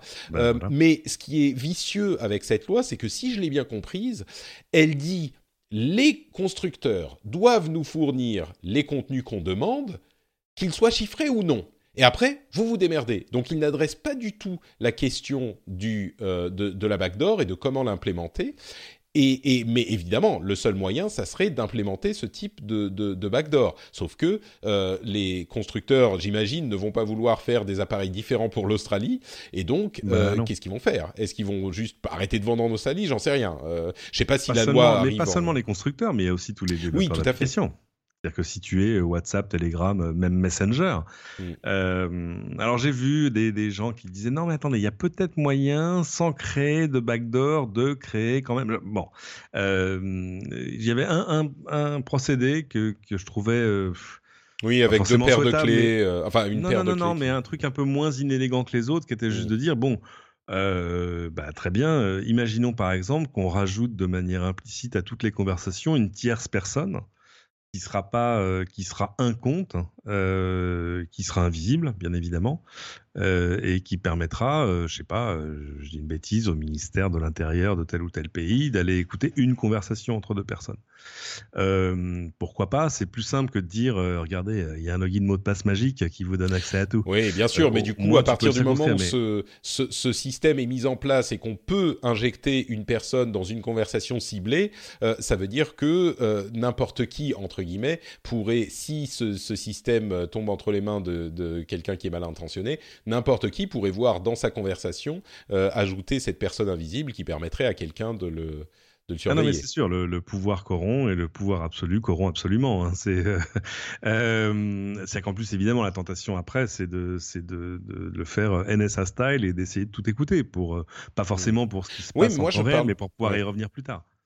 Enfin bon, bref, euh, l'Australie a voté cette loi. On va voir ce que ça va donner dans les mois à venir, mais ça va être un petit peu être un test euh, a priori de cette euh, de ce type de législation qui sont demandées par certains pays et combattues d'ailleurs par d'autres pays et par Ah, des. ça va être- et ça va être très compliqué parce que hum, parce qu'il y en a beaucoup qui ont fait de la protection du contenu des messages euh, un cheval de bataille. Je Bien pense sûr. à WhatsApp, je pense à je pense à Apple avec iMessage, euh, qui vont tout à coup euh, se retrouver avec pour seul choix de se de se soumettre ou se démettre. Et je pense qu'il y en a qui vont se démettre. Alors pourquoi? Parce que l'Australie, bon, c'est grand, mais c'est pas un si grand marché que ça, et qu'ils auraient euh, probablement plus à perdre euh, à, à s'y soumettre que- qu'à l'inverse. Donc euh, Oui, c'est pas la Chine. La Chine quand, la, quand la Chine demande quelque chose, tout de suite, on est beaucoup plus euh, prompt à, à- Ça, à accepter. Hmm, ça dépend, c'est compliqué. Il y a plein de gens qui se sont démis. Hein. Google enfin, les plein. premiers, enfin, bah si, plein. Ouais, mais oui, il y a enfin, Google qui d'ailleurs réfléchit à y revenir. J'ai eu tout un briefing sur le marché chinois. J'ai plein, j'ai compris plein plein de trucs. C'est absolument, euh, c'est absolument à la fois incroyable, merveilleux, un peu flippant, enfin, etc. Euh, si t'es Facebook ou si t'es Google, c'est pas la peine. La Chine, c'est pas la peine d'y aller. C'est pas fait pour toi.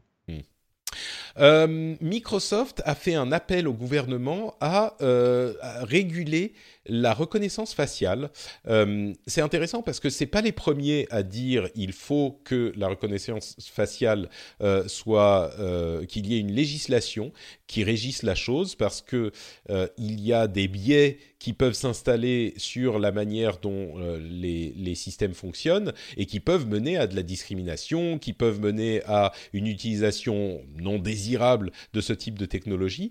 Et je crois que c'est assez notable de voir que euh, les, les géants de la tech sont maintenant en train de réclamer une législation pour euh, régir la manière dont ils fonctionnent. Alors évidemment, on pourra arguer du fait que Microsoft le fait pour prendre les devants et essayer de euh, faire en sorte que la législation soit à leur avantage, ok, mais il n'empêche, il est tout de même, je pense en particulier pour des pays comme les nôtres où on a l'habitude que le gouvernement euh, prenne peut-être pas les devants, mais en tout cas euh, soit euh, euh, se fasse pas prier pour légiférer, euh, de voir que une société a besoin d'aller euh, quémander une législation auprès du gouvernement. Ça m'a fait sourire et pas sourire en même temps, on va dire. Bah, c'est vrai qu'on arrive à un moment où la puissance des machines et des, algorithmes permet de faire des choses qui euh, relevaient de la science-fiction il y a encore quelques années, c'est-à-dire tout à coup reconnaître à la volée des gens passant par centaines devant la même caméra, etc. C'est impressionnant, ça peut être évidemment extrêmement utile. Euh, mais ça pose aussi des questions. Je reviens à l'exemple de, de, de, la Chine où, euh, où ça y est maintenant, euh, si j'ai bien compris, tu as des, des passages piétons où si tu, si tu traverses en dehors des clous ou au feu rouge, tout à coup il y a un écran de l'autre côté qui affiche ton visage avec ton nom et qui dit ça c'est pas bien. Ce que Patrick Béja vient de faire c'est pas bien. Il va perdre des points sur son profil social. On et, avait on parlé et, on vous invite à ne pas faire la même chose. Bah, ça ça y est ça marche. Oui oui bah, on en avait parlé effectivement il y a deux ou trois semaines de cette question de, de crédit social en Chine qui est maintenant euh, en train d'être implémentée à, à, Shenzhen. Mm-hmm. ou non à Beijing pardon. Euh, et j'ai été d'ailleurs surpris, je vais le mentionner, j'ai été surpris qu'il y ait euh, plusieurs personnes, pas beaucoup, mais quand même deux ou trois, qui ont répondu en disant euh, Oh, mais enfin, quand même, c'est quand même pas mal ce genre de système, euh, comme ça, ça va pousser des. Je peux te présenter des, des gens très proches de moi mon épouse en l'occurrence qui était en Chine là qui dit bon là, je comprends c'est vrai c'est mais quand même c'est vachement bien les t'en compte les gens euh, traversent pas en dehors des clous. Enfin c'est quand même un système de contrôle social extrêmement efficace. Oui oui, ah oui c'est efficace ça, c'est sûr. il faut reconnaître à la dictature un truc c'est que c'est quand même un système d'une efficacité redoutable. C'est ça. Euh, les, au moins les trains sont à l'heure. Euh, je veux dire Mussolini il avait des, des, des défauts mais les trains étaient à l'heure. Et, et c'est pas une exagération. Je voudrais préciser quand même parce qu'on plaisante, mais c'est pas une exagération de dire que euh, ce genre de procédés sont dangereux d'eux-mêmes. Euh, il n'y a pas de garde-fou dans ce genre de, de, de euh, régime. Et évidemment, euh, ces systèmes ne sont pas utilisés que pour euh, euh, euh, faire en sorte que les gens traversent dans les clous. Oui, évidemment, dans un système idéal où ça servirait que à, s'assurer de, de, la politesse de la population. Ok, peut-être à la limite, pourquoi pas, si on est un petit peu rigide. Mais euh, vous imaginez bien que la Chine ne va pas servir de ces systèmes que pour ça. Euh, on a eu, je le mentionnais, l'exemple de la Stasi euh, il y a quelque temps en, Allemagne de l'Est. ils voulaient s'assurer que tout soit dans les clous et pas que les gens qui traversent. Et quand on, sait ce que veut dire être dans les clous pour la République populaire de Chine, on comprend bien qu'il va pas falloir penser, dire ou faire quoi que ce soit qui n'est pas en bon accord avec les principes du communisme.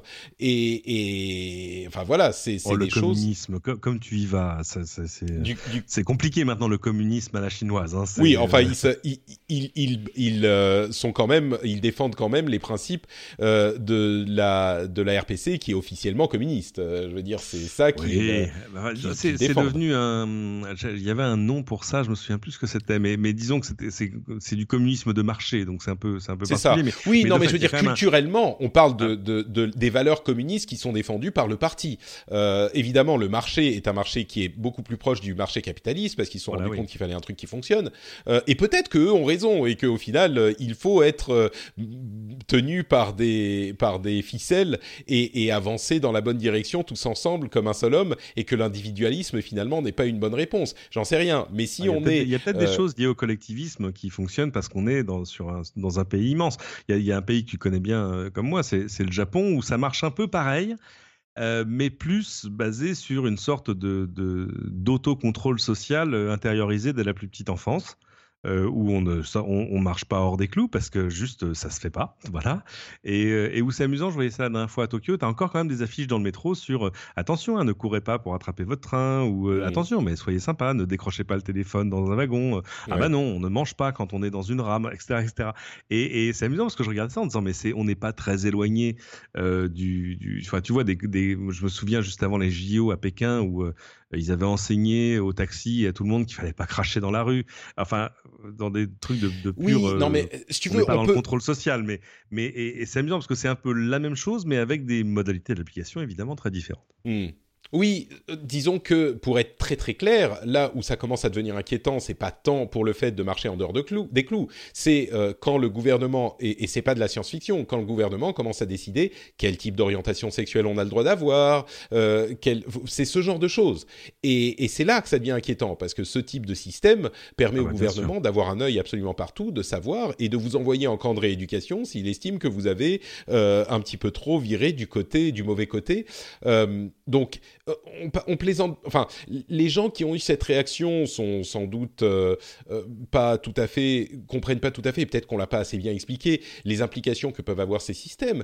Mais c'est justement ça qui est inquiétant. Et, ils sont une minorité. Mais c'est ça qui m'inquiète, c'est que ne pas se rendre compte de, du danger que représentent ces systèmes-là, c'est quelque chose que je que je n'imaginais pas. Pour moi, c'était une évidence. Et d'ailleurs, de l'autre côté, il y a évidemment, ça n'a pas raté, euh, des gens qui sont venus m'expliquer que Facebook, c'est déjà exactement pareil. Enfin, euh, ah oui, mais non. Enfin, bon, bref. bref. Ah oui, mais non, parce que Facebook va pas t'empêcher de prendre un billet de train.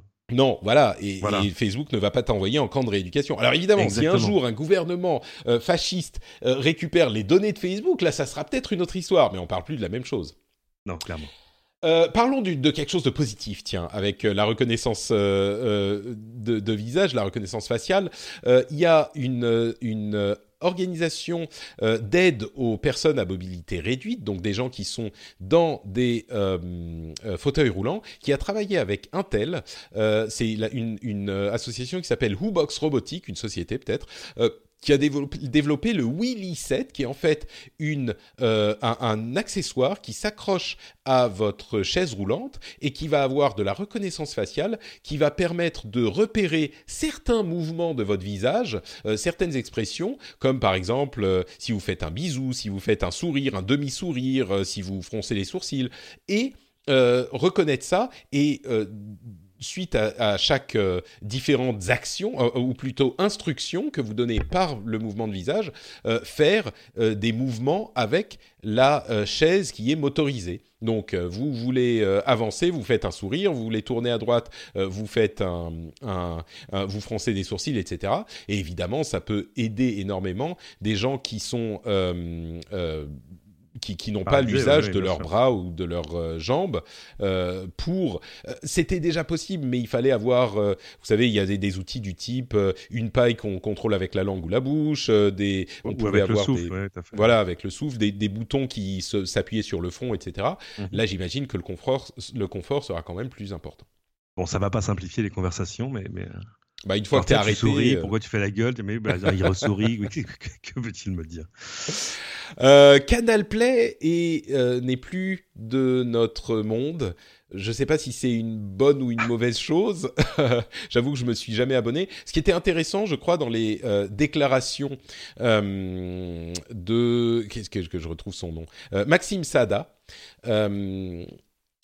qui, c'était que on avait vraiment l'impression que c'était Netflix qui était le responsable absolu de tous les maux. Euh, il dit Netflix est dominant, voire monopolistique. Euh, ils sont passés de 800 000 à 200 000 abonnés en deux ans, ce que et, et c'est marrant parce que pardon? C'est 800 000 à 200 000. 800 000 à 2 millions, c'est ça? Non, non, je veux dire Canal, Play, est passé ah, de 800 000 à, 200 000. Ah ouais.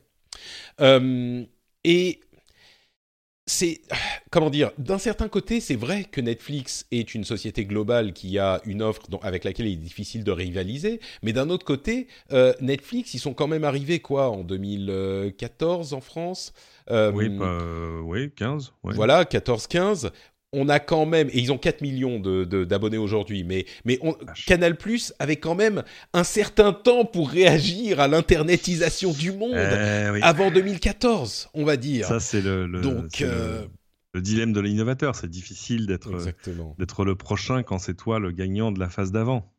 Et quand tu as un business model qui s'appuie sur toute autre chose, qui était des abonnements beaucoup plus chers, etc. Ben oui, mm. c'est toujours comme ça. J'ai un petit peu de mal à avoir de la sympathie pour Canal+, euh, qui se plaint maintenant de, la puissance de Netflix, quand, bon, euh, ils ont eu 15 ans pour voir les choses venir, et oui, dilemme de l'innovateur.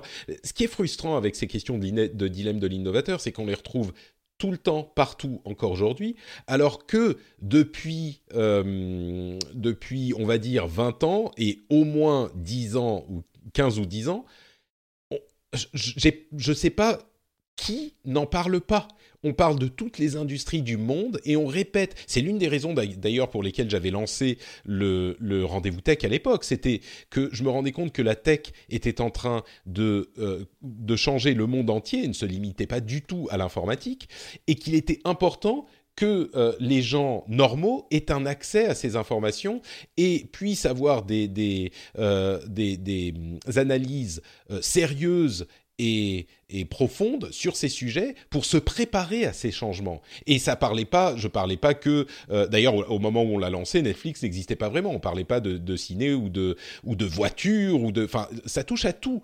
Et le fait que certaines personnes n'aient pas, feignent de ne pas avoir compris que ça allait arriver m'irrite toujours prodigieusement. Et quand Canal Plus va venir dire Oh, regardez, ils sont arrivés en 2014, ils sont monopolistiques. Vous aviez 15 ans, les gars. Je suis désolé, vous pouvez pas sortir cette excuse. Mais c'est une question de, comment on dit incentives en français? Pas de motivation. De motivation, oui. De motivation à agir. Le, le problème, euh, je vais te citer un exemple, mais je ne vais pas le nommer. Euh, un, grand groupe français, hein, qui n'est pas du tout un groupe de médias, euh, totalement autre chose, mais une immense marque dans son, dans son secteur, qui évidemment, comme tous les grands groupes, se disent bon, il faut qu'on arrive à avancer sur notre transformation numérique. Donc, ils embauchent par exemple quelqu'un très bien qui va devenir responsable du, du, digital, enfin, tu vois, Chief Digital Officer au sens large, qui hérite d'une place au comité exécutif, etc. Enfin, tout à coup, c'est très important. Et et qui donc euh, se démène, fait plein de trucs, lance plein d'initiatives pour arriver à faire rentrer cette immense société dans le 21e siècle. Et euh, pendant ce temps-là, le, CEO, le PDG, lui, il fait la tournée des popotes dans le monde entier, parce que c'est quand même une société mondiale, même si elle est française. Et il voit tous les patrons de région en disant Alors, fais voir tes résultats. Ah, bah, ça, c'est très bien. Et donc, pour la transfo numérique, tu as, avancé ou... Le type dit Oui, mais attends, euh, si je fais ça, euh, je remplis pas mes objectifs de chiffre d'affaires. Bon, alors, c'est pas grave, on verra plus tard. Mmh, bien sûr, non, mais je sais. C'est la dictature du trimestre suivant, je, comprends bien. Mais... C'est une vraie dictature, parce mmh. que tu es quand même tenu par euh, à la fois ton management, tes actionnaires qui sont même tenus par euh, leur board, etc., qui vont dire oui, non, mais t'es gentil, tu me dis, euh, faut tout casser pour que dans 5 ans on soit les meilleurs, mais d'ici 5 ans, qu'est-ce qu'on fait? Bon, et qui ont des employés, qui ont des actionnaires, qui ont quand même, voilà, et un rôle à tenir, et c'est très, très, très difficile. regarde, je sais pas, General Motors, enfin, il y a un moment, on se dit, ces gens vont dans le mur, et, mais ils sont quand même trop intelligents pour ne pas s'en apercevoir, et pourtant ils y vont quand même. Je dirais peut-être, puisqu'on parle de voitures, euh, j'ai l'impression que les, l'industrie automobile s'est quand même rendu compte que ça allait euh, arriver et a travaillé à euh, la question de la voiture autonome, la, voiture électrique, peut-être Peut-être que c'est aussi une industrie et des technologies qui prennent beaucoup plus longtemps à arriver, donc ils ont eu un petit peu plus de temps, mais j'ai l'impression qu'ils seront prêts suffisamment en même temps que bah, Tesla et les autres pour peut-être avoir une chance de, les concurrencer. Et, on mhm. pense à Google et, et, etc. C'est pas gagné. Hein, euh, non, c'est pas gagné, mais au moins. Ils sont en train de licencier 40 000 personnes. Hein. Non, non, bien sûr, mais, euh, mais, mais ils y travaillent au moins, tu vois. C'est pas et ils ah, y travaillent et on n'y est pas encore. Alors je, prends, je, je, prendrai que cet exemple-là parce que mm. c'est un super exemple. Euh, le, parmi les attraits de la voiture électrique, il y a deux choses. sa longévité, parce qu'on est en train de s'apercevoir que les batteries durent un temps euh, pas infini mais proche et que les moteurs alors sont faits là ça y est je crois que Tesla, va sortir des voitures si ce n'est déjà fait enfin c'est les mêmes moteurs qu'avant sinon maintenant ils vont les certifier pour un million de miles euh, tout à coup, c'est-à-dire que la voiture que tu achètes, qui va être à un prix, là, ça y est, parce que les courbes vont se croiser à peu près comparables à, une gamme euh, équivalente d'une voiture à moteur thermique, euh, tout à coup, elle va durer deux fois, trois fois plus de temps, avec en plus des coûts de maintenance qui, eux, vont être réduits à la portion congrue, parce qu'il mmh. n'y a plus de vidange, il, plus, ah, il faut regarder, il faudrait que vous voyez la taille de, ce qu'est un moteur électrique sur une Tesla. C'est comparable à ce qu'on voit ailleurs, hein, mais ça fait la taille, je sais pas, de... Euh, d'une grosse cocotte minute, quoi. J'exagère, mais c'est un peu ça. Et ça pèse, le, ça pèse quelques dizaines de kilos et il y a quelques, quelques pièces mobiles. Euh, tu mets à côté de ça, je sais pas, le moteur turbo diesel de ma Volkswagen, euh, c'est une usine à gaz à côté, dans tous les sens du terme. Mmh. donc le, coût de maintenance va s'effondrer parce qu'il n'y a, a, rien à maintenir quasiment sur une voiture électrique à part le liquide de freinage et, et le lave-glace. et puis changer les pneus, le reste, mais ça c'est à peu près normal. Euh, ben ça, le problème, c'est que c'est une équation qui, si tu es constructeur automobile aujourd'hui, te va pas du tout. Parce que euh, tes concessionnaires, ils vont crier au loup, ils vont dire non mais attends, 40% de mes revenus, c'est la maintenance. Oui, non, mais euh, je suis, complètement d'accord, mais c'est exactement le dilemme de l'innovateur. Mais, mais tu peux pas voir ça et te dire on ne peut pas y aller parce que quelqu'un va y aller de toute façon, quelqu'un va y aller. Donc, euh, si c'est si c'est toi, enfin, si c'est si c'est toi, ça fait mal. PDG, ce sera peut-être le problème juste du prochain. Du PDG, ouais, pas ton problème à toi. Et je sais, c'est terrible, ah mais, souvent, c'est quand même des choses qui sont gérées comme ça. Hmm. Bon, écoute, euh, justement pour conclure, on peut parler de Uber et Lyft qui vont sans doute euh, se lancer sur les marchés publics en 2019, peut-être même début 2019. Euh, donc ça y est, on arrive enfin à la, la l'étape IPO entrée en bourse pour Uber. et, ça arrive juste au moment où la récession arrive, ça va être nickel. Mmh. Mais bravo les gars c'est, bah, écoute, il fallait que euh, euh, le nouveau président nettoie un petit peu les choses. Et il y est plutôt pas mal arrivé. Hein. Uber euh, et, maintenant, je trouve une société, comme je le disais, ils ont, ils sont plus trop dans les, dans les papiers, dans les, dans les journaux pour des histoires scandaleuses. les, les taxis ont l'air d'avoir accepté la situation. Les chauffeurs ont l'air de s'en sortir plus ou moins, au moins pour certains c'est peut-être le moment quand même pour entrer en bourse, mais. Bah, c'est même maintenant ou jamais. Oui, c'est ça. Euh, euh, je, vous, je, vous, recommande l'interview euh, vachement bien de, de Dara. comment c'est C'est Khosrow, Jashi, c'est toujours facile à, dire. Le CEO du Beurre dans, dans le dernier numéro du Point par mon camarade Guillaume Gralet qui a fait un super boulot. Le dernier numéro du Point, mhm. est-ce qu'il est, disponible en ligne aussi ou uniquement en kiosque? Oui, bien sûr. Évidemment. Évidemment. Euh, et puis Slack va entrer en bourse aussi d'ailleurs. Ça c'est une, une, réussite euh, assez assez éclair et assez incroyable. Hein. Et pourtant c'est un outil assez simplet ah bah en fait quand même complètement. Hein. C'est pas mm. C'est un peu comme si on disait Google Docs va rentrer en bourse. Tu dis ouais, ok, euh, bon, pourquoi pas, ça vaut 10 milliards. Ah ouais, vous êtes sûr? Sauf que, comme le rappelle notre ami Jeff régulièrement, le grand truc de Slack, c'est qu'ils ont des utilisateurs qui payent. Qui payent, mais bien sûr. Et voilà, et, et c'est ça qu'ils veulent. Donc. Euh, bon, pour conclure très rapidement, évoquer le fait que euh, on parlait des réductions de, euh, de, de montants que prenait Valve pour son magasin de jeux en ligne Steam la semaine mhm. dernière. Eh bien, figurez-vous que quelques heures ou un jour plus tard, Epic, Epic Games, le, le développeur de Fortnite, le plus gros jeu de l'histoire possible possiblement, ou en tout cas euh, le, jeu qui a un énorme succès en ce moment, a annoncé son Epic Game Store qui lui va euh, ne va nécessiter que 12% des revenus de part ah. qui ira euh, à l'éditeur, enfin pas à l'éditeur, mais à la boutique, contrairement aux 30% généralement pour Valve avec Steam. Donc on a le premier euh, vrai concurrent qui, à mon sens, va réussir à s'imposer assez bah vite euh, aux côtés de, de, Steam avec cet Epic Game Store euh, pour tout un tas de raisons qu'on ne va pas forcément couvrir ici. Mais c'est un très très gros coup sur ce marché de la part d'Epic, euh, un coup qu'on n'attendait pas forcément, mais qui est assez admirable. On a déjà vu que certains jeux vont être disponibles en exclusivité sur ce store. Enfin, bref, il est, il est difficile d'imaginer qu'ils ne vont pas réussir à s'imposer, surtout avec les millions et les dizaines de millions d'utilisateurs de Fortnite qui vont déjà avoir le store installé sur leur, euh, sur leur appareil pour euh, jouer à Fortnite. Indispensable. Un jour, je vais me mettre à jouer à Fortnite. C'est promis. Écoute, c'est pas trop mon truc, mais clairement, je ne suis pas jeune euh, et dans le coup. Ça y est, nous sommes vieux. C'est un marqueur générationnel.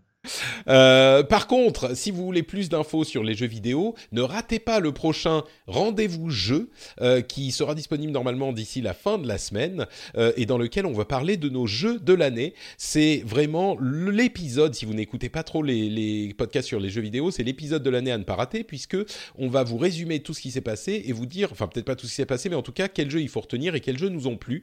donc ça sera disponible dans quelques jours et c'est sur votre app de podcast, ça s'appelle le rendez-vous jeu. Et c'est ainsi que nous concluons notre épisode. J'aimerais évidemment remercier très chaleureusement l'ami Cédric Ingrand, ça rime, d'avoir été présent. C'est un plaisir, toujours. Euh, est-ce que tu peux nous dire où on peut te retrouver euh, sur Internet et euh, ailleurs? Sur Cédric sur Twitter et puis sur LCI pour les leftos le jeudi matin, le samedi matin. Jeudi matin, c'est 6h40, 7h40. Et le samedi matin, avec les croissants, si vous êtes tombé du lit, c'est à 7h50. Ah, quand même, c'est un petit peu mieux. Mais dis-moi, pour ceux qui se disent ah quand même c'est hyper tôt, bon, c'est ça va être un petit peu compliqué. Ben, vous, allez sur LCI.fr, vous allez sur vous faites une recherche et vous allez retrouver tous les replays sont là, les, papiers qui vont autour et tout le reste. J'allais dire, euh, il faut qu'ils sachent quand même que toi, tu te lèves encore plus tôt pour y être. Euh, mais... Bah oui, ah, bah pour euh, oui, c'est 4 heures quoi. Écoute, Euh, bientôt- pour être au bureau, 4h45, c'est nickel. hein. Ça, c'est une heure. Les Parisiens vont comprendre de quoi je parle. Euh, à 4h40, euh, et peu souvent avant d'ailleurs, vers 4h25, le, le, le périph' roule, mais, mais c'est une beauté. C'est un truc à voir une fois dans sa vie. Ce que j'allais dire, c'est que bientôt avec ta Tesla, euh, ça t'arrangera parce que du coup, tu pourras mettre l'autopilote euh, sur tout le trajet sans aucun problème. Il y a personne. Évidemment. Et je, je- je vais trouver comme justification le fait de déménager un peu plus loin. Donc, Parfait. Bon bah merci Cédric d'avoir été là. Pour ma part, c'est Note Patrick sur Facebook. euh, Non, pas sur Facebook. Oui, sur Facebook, Twitter et Instagram. Vous pouvez m'y suivre pour avoir des photos euh, de magnifiques euh, couchers de soleil en Finlande et de euh, mon, mon fils qui est, comme on disait, le plus mignon qui soit. Et puis bien à sûr. à l'exception de ma fille, mais je laisse passer. Bon, le, oui, oui, on va dire que ils sont à peu près équivalents. Euh, non, non, en fait, le mien est mieux. Le mien est beaucoup plus mignon. Yeah. That's Mm. like, uh, that's like your opinion. En fait, non, en fait, tu sais, c'est une sorte de euh, de, de, de réalité de euh, Schrödinger où les deux sont euh, vrais en même temps. jusqu'à ce qu'une condition soit remplie, condition qu'on ne, qu'on ne connaîtra jamais, mais les deux sont vrais. Donc, ta fille est le bébé le plus mignon, le plus, et le- mon fils aussi. Ok, je pense que ça ira. Et, si vous voulez, euh, les auditeurs qui ont des enfants, on peut partager cette réalité avec vous aussi. Donc, euh, tout va bien. Euh, et si vous voulez soutenir l'émission, vous le savez, c'est patreon.com slash rdvtech. Vous pouvez y aller et décider combien d'argent vous donnez, pour combien de temps, pour combien d'épisodes, etc.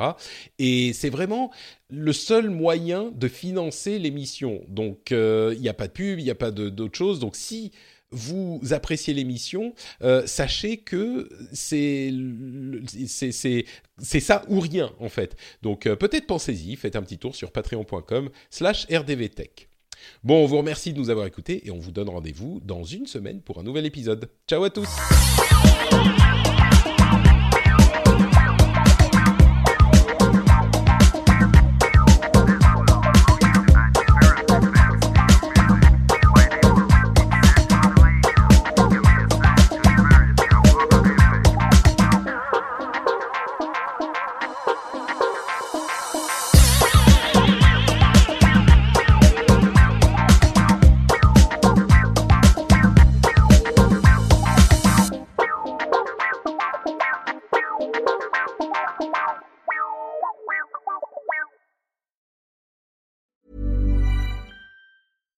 Hey, it's Paige DeSorbo from Giggly Squad. High quality fashion without the price tag. Say hello to Quince. I'm snagging high-end essentials like cozy cashmere sweaters, sleek leather jackets, fine jewelry, and so much more. With Quince being 50 to 80% less than similar brands.